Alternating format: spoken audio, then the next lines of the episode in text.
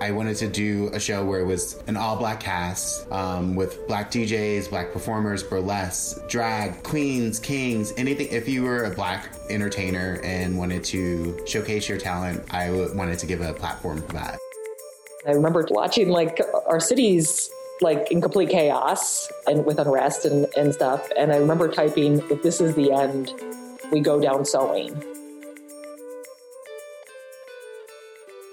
The pandemic, the uprisings of 2020, and constant stressors of the climate crisis are vivid reminders that care is an essential practice of creating belonging. At times over the last two years, care sprang up in unexpected and new ways. At other times, we relied on the continuation and wisdom of long standing practices.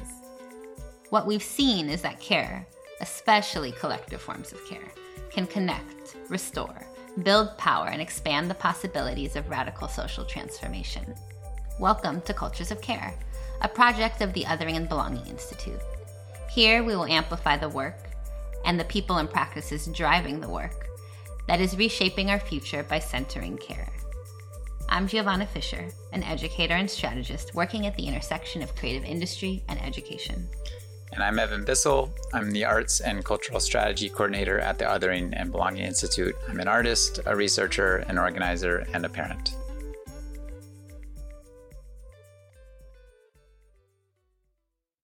The mention of the year 2020, the word pandemic itself, it all carries so much weight and lands in and on all of us differently. I still feel like it's 2020.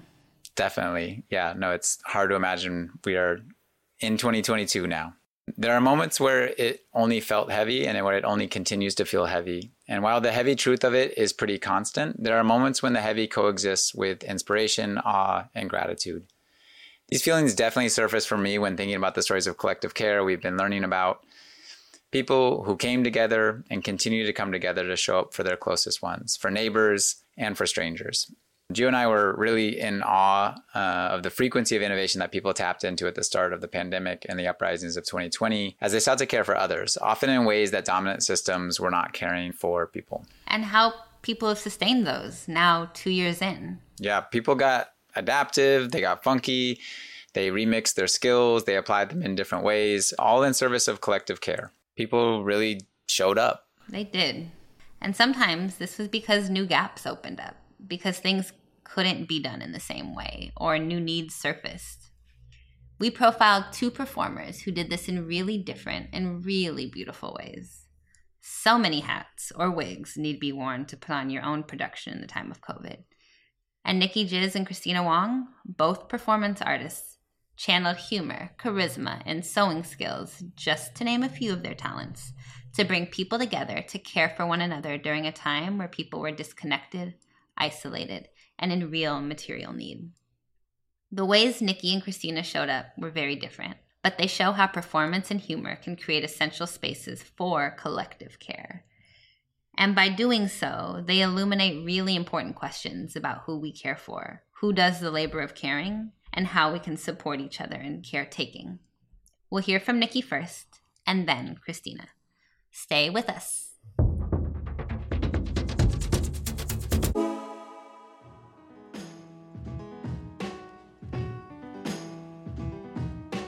Honestly, like I don't know what I would do if I wasn't still able to do drag and see other performers and still be able to make content. Like this is is I love doing this and I love making people happy and entertaining people. Nikki Jizz, voted Best Drag Queen of the Bay Area in 2020, hosts Reparations, an all black drag show which she founded in June 2020.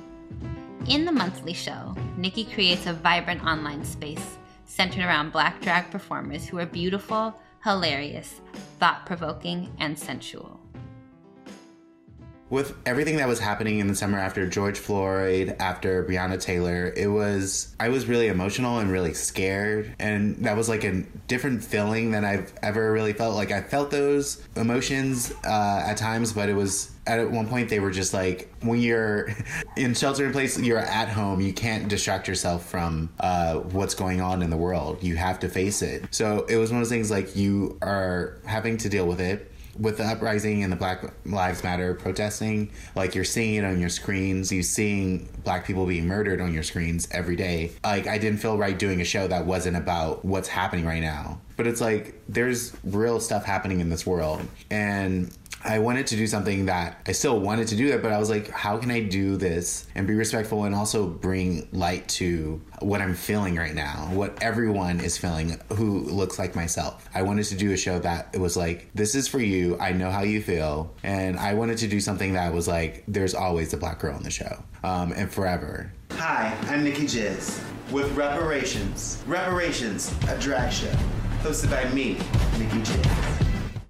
I had never really been a like activist or really you know went out protesting and did, did, things like that. That was just never something i really did. And i wanted to contribute in some kind of way. And I didn't really feel like safe and comfortable being out in the streets because of being in a, a, pandemic. So I wanted to do reparations and I wanted to do a show where it was an all black cast um, with black DJs, black performers, burlesque, drag, queens, kings, anything. If you were a black entertainer and wanted to showcase your talent, I w- wanted to give a platform for that.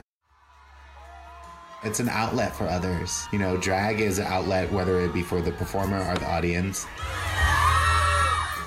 It's a way for you to let go and enjoy, you know, the art that is, you know, what we do.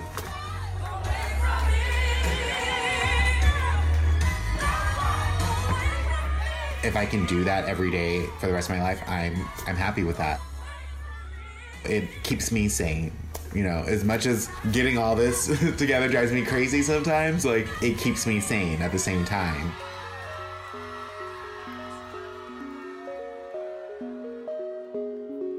So I think me combine like me bringing together my queerness and the idea of reparations is something that I think as a queer black, you know, cis man, like doing something like that is very important to me. I deal with discrimination, whether it be I'm queer or black or both. And the idea of having reparations, of being paid back restoration for all the struggles that we, our ancestors have gone through, that we continue to go through, um, and especially as queer people, we go through that as well I think that just like adds double. You know, just saying. I mean, I'll take double pay for that. And yeah, it's it's rough some days, but I think people have to fight for what they want and speak up, and that's what I'm doing. I uh, finally have a passion with this, and I have people who message me telling me that reparations like it's their favorite show, that it means so much to them that they're like glad that there are shows like this because there's not many shows like this. Like a lot of performers, if you're in drag and if you're black, are POC like you are tokenized. You get only get asked to do shows when it's Nicki Minaj night or it's Beyonce night, or if you need to do Lady Marmalade and you need a little Kim, you hit me up. You know, like I don't want to always be that person. It felt really beautiful um, that I don't know black content was actually like being seen and cared about. It's the only way that they, they feel free or comfortable with themselves. And drag helped me find who I was, so I, I understand that. Like, I can't imagine my life without it right now. I used to think, like, oh, a drag show is nothing, but like, you know, it's just like another gig, it's another paycheck, or I'm out having fun. But it really means that so much more to people, especially now because it's like, this is our way of, it's my way of connecting with my friends and people who live in the middle America are, you know, people who live down the street who have never seen this now have these people. So like I do have a responsibility to my community and to myself to be honest and be truthful. We've worn many hats, many wigs, but now we wear many hats as well. Like before we were, you know, makeup artists, seamstress, um, you know, uh, we made our own clothes, our own wigs, things like that. But now we have to do our own lighting. We have to do our own. Uh, we edit our own videos. Like I, I do it all. I could win an Oscar. Who knows? Maybe there should be a drag Oscars. That'd be awesome because it's a lot of work that goes into this. It's so much work that I've never done before.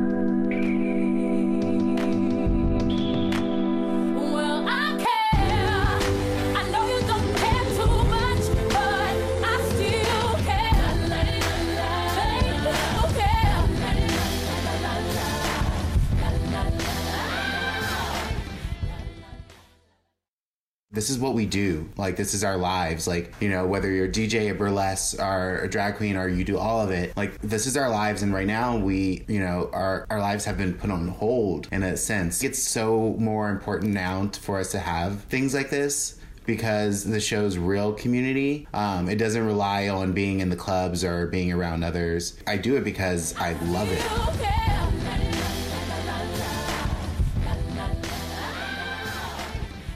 We're in a Panda Express. We're in a panoramic, Panasonic, pepperoni pizza roll pandemic right now. You can't be with your friends in the way that you used to. I was at the bar maybe three to four times a week, whether you know performing and and I feel like it's really beautiful that we at least still can communicate and connect with each other, uh, even if it's through the internet. I'm still able to catch up on my friends and see them perform and see them like work on their craft. You know, there's some friends I haven't seen since it started, but I watch their shows every time and I seen their makeup grow. I know what's going on because I'm in their shows, I'm in their chat, and I tune in to like see my friends and they tune in to watch my shows like it's a way for us to still be connected because it's all we have you know and at, like in the queer community like you know some people don't have their you know given family you know their you know their biological families. Like you know not everyone's on good terms with their families. You know your friends your like your chosen family are what you have. And if you you know want to stay safe and healthy you you have to stay away from people. And at least with this like you can still be with your chosen family you know it's not the same it's nowhere near it i miss seeing people's faces i miss hugging my friends hugging fans taking pictures with people I miss, you know, I miss snatching money out of people's hands. I really miss that. I really do. I just, ugh you know, if we just take this, you know, one, two mask at a time, you know, we can do this and we can be back with our community. And I think it'll make us stronger as a community because, especially the queer, queer community, we've endured so much, you know, so much over time, and especially queer POCs, we've definitely endured a lot. So I feel like if anything, we're just going to be stronger out of and, you know, come out of this braver and tougher and more thankful after this. I don't know. I love that we have now. I have this platform and this fan base that is bigger within you know the seven by seven miles of San Francisco. This is like something that's greater than myself. I think one of the good things about digital drag, once we moved it, you know, drag moved to the internet, is that it became accessible for everyone. Um, drag became something that was attainable from everyone who had internet. You know, it didn't matter if you had the money or to pay a cover, or if you're over 21 to get into the bar. Like, are you know everyone was able to attend a drag show now and you know there were some things i never really paid attention to before it was like you know like it made it access- accessible not in that sense like financially but also there are people who are disabled who can't go out to clubs because maybe the bar doesn't have the right access for them to get in there or it's not you know sanitized healthy enough for them you know because some people can't go out because their immune systems are so low and have to stay at home but now they're able to be a part of this. Like they are able to be a part of it. And it sucks that it took a pandemic for people to make everything accessible for others who can't have that access. But now, because now everything's accessible for everyone because it affects everyone. But before, no one really cared. And that's something that I am glad that we are learning that we can do with Twitch and online stuff because we can make this accessible. And when things open up, I'm going to continue to stream reparations in some capacity. Like I will still have it streamed at the club if I'm doing it there. Like I still want my fans and you know my fans and friends in Utah, uh, Japan, you know wherever they may be. I want them still to be able to be a part of the show that they really love. You know, just because we went to the club doesn't mean that they still can't be a part of it. Nikki is such an amazing and beautiful performer. We really can't do her or the many performers at Reparations justice through an audio podcast. So, for those of you listening, I really encourage you to check out the links for her Twitch and socials. Um, and if you're in San Francisco at any point, uh, check out Reparations at Oasis. It was such a fun conversation with Nikki. Um, what did you love about talking with Nikki Gio? It was so fun. Nikki just held space for the multiple truths of that moment in time, of this moment in time of the pandemic. both the longing for snatching dollars out of people's hands in the bar, and also the ways in which the pandemic has pushed her to really think about how to make drag shows more accessible for those who could not or chose not to go to the bar. All the nuance. Yeah. Yeah, I mean, I, I had been watching Nikki perform and host reparations since pretty early on when it was first started. And so when we started the interview, I was like a, a, little bit in awe, but it was so nice because she showed up with like, she was still putting on her eye makeup and she's just such a generous spirit and just kind of inviting in that way, in the way that she set space, but also, you know, um, kind of cracking humor too, which is, which is always wonderful. I'm not ready for the in person events yet, but I will be there soon, I hope. So let's turn to Kristina Wong, who's another fearless performer. Kristina Wong is a performance artist and comedian who founded the Auntie Sewing Squad on March 24th, 2020. So that's like in California, that's I think two weeks after um, we went into lockdown. The acronym for Auntie Sewing Squad is ASS or ASS, which is a network of hundreds of aunties across the United States who have sewn and shipped tens of thousands of masks to First Nations, farm workers, migrants seeking asylum, incarcerated communities, and poor communities of color. I actually didn't know what mutual aid was. People were like, "What you're doing is mutual aid," and I had to like look up a YouTube video on it, and I was like, "Oh, you know, oh, it's like charity, but without that condescending, patron, you know, patronizing thing about it." We're literally like watching like our cities like in complete chaos and with unrest and, and stuff. And I remember typing, "If this is the end, we go down sewing." Heard that there was a need for home sewn masks, it was a moment where I was like, I have an essential skill. I can't, I didn't become a nurse, but I can help a nurse. Uh, I was like, okay, I've only sewn like my set pieces, vagina costumes, like completely crude props and like all sorts of fabric genitalia, never made medical equipment, never expected to save anyone's life with this kind of stuff. But let me do this.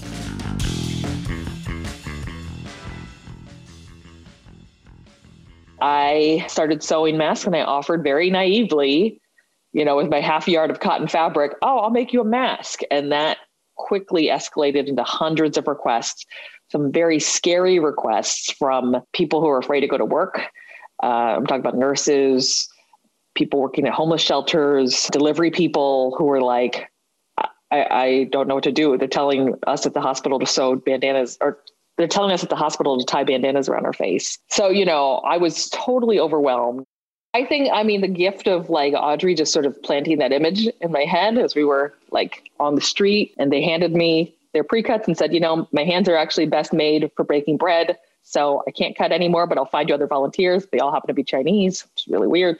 But planting this idea of aunties in my head was great because I think it sort of takes the pressure off of professional seamstresses making masks or anonymous people with no faces who labor for you, right? That's to me what a lot of these other groups are implying, but something about saying auntie in the group like has given folks a script for how to to, to enter the group and is sort of like cast them give them a role to play in the group.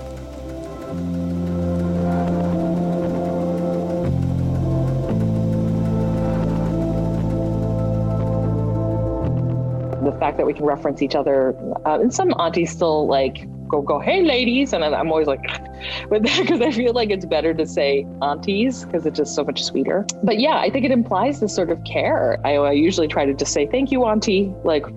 I don't know what gender they identify with, but but I think people like that because I feel like, oh, I'm part of this community. Oh, I'm an auntie. I'm a I'm in this family.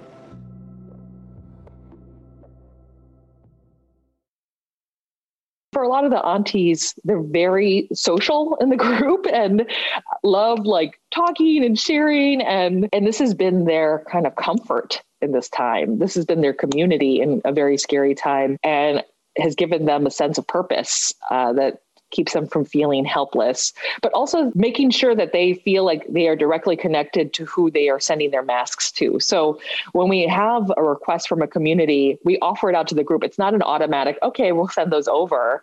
It's we can put up your request and the aunties decide whether or not they're going to stay up through the night or whatever the process is to sew those masks.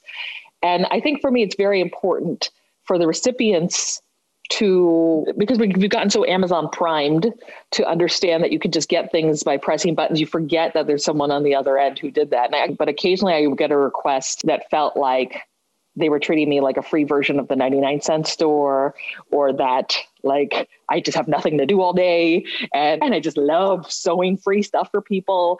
And I needed to, I felt like I wanted to give dignity to that labor we have a whole team of super aunties, and those are the aunties who who uh, maintain our spreadsheets and vet the requests that we get from organizations. But yeah, we have all sorts of like positions that that have been invented over the last nine months. We have haggle aunties. Uh, these are aunties who go who at one point uh, when it was really hard to get materials go into the garment district, and their job is just to bargain for the lowest price. We have a wheel em deal on my auntie who basically she's Korean and she she found a Korean guy who sells inkjet cartridges and medical equipment. We have cutting aunties who cut the fabric. We have driver aunties. But yeah, there there is. I, I find also in the Asian American community like that's being used as a reference more and more to refer to like create a certain kind of pride around getting older. It's like I'm an auntie. I'm one of those aunties sitting around watching TV, right? And and it sort of gives us a sense of pride versus like self-loathing around getting older or being without child or whatever.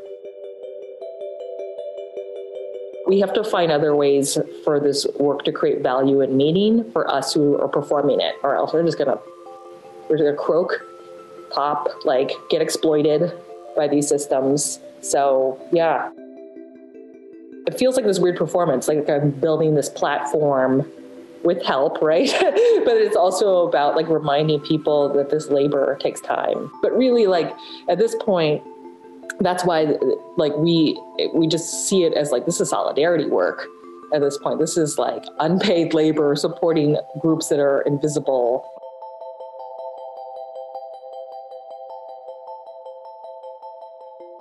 And so that's when the shift began to happen where it began to feel more political in the sense of when you begin to look at who these communities are, a lot of them are indigenous, a lot of them are undocumented, a lot are immigrant, a lot don't have access to water, to food, to healthcare.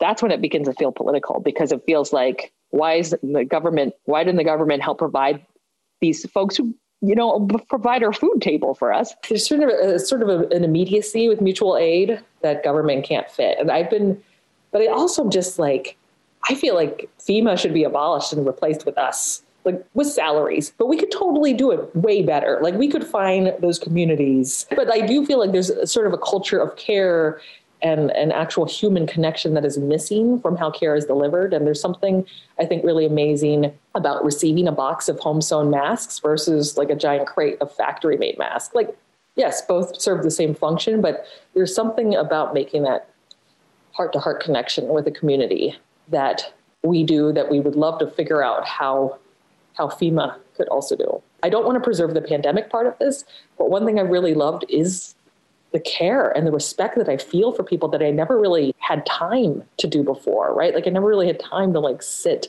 and contemplate and connect with these folks who in any other situation, I could see myself meeting them and just like not getting along with them or not finding a way to connect. But something about doing this project together has connected us for life. They say the word, the Merriam Webster word of the year is pandemic. I really feel like it's care and it's about thinking how radical an idea it is to to care for people you you've never seen, to put your care and energy into people who are actually indirectly caring for you, whether it's as farm workers or day laborers, teachers or medical professionals, like they may not be actually you might not be in the hospital, but but it is it is so radical to think about like, oh, I can put my labor towards these communities that keep us going, that keep our economy going, that keep uh, food moving through our cities, and that's huge.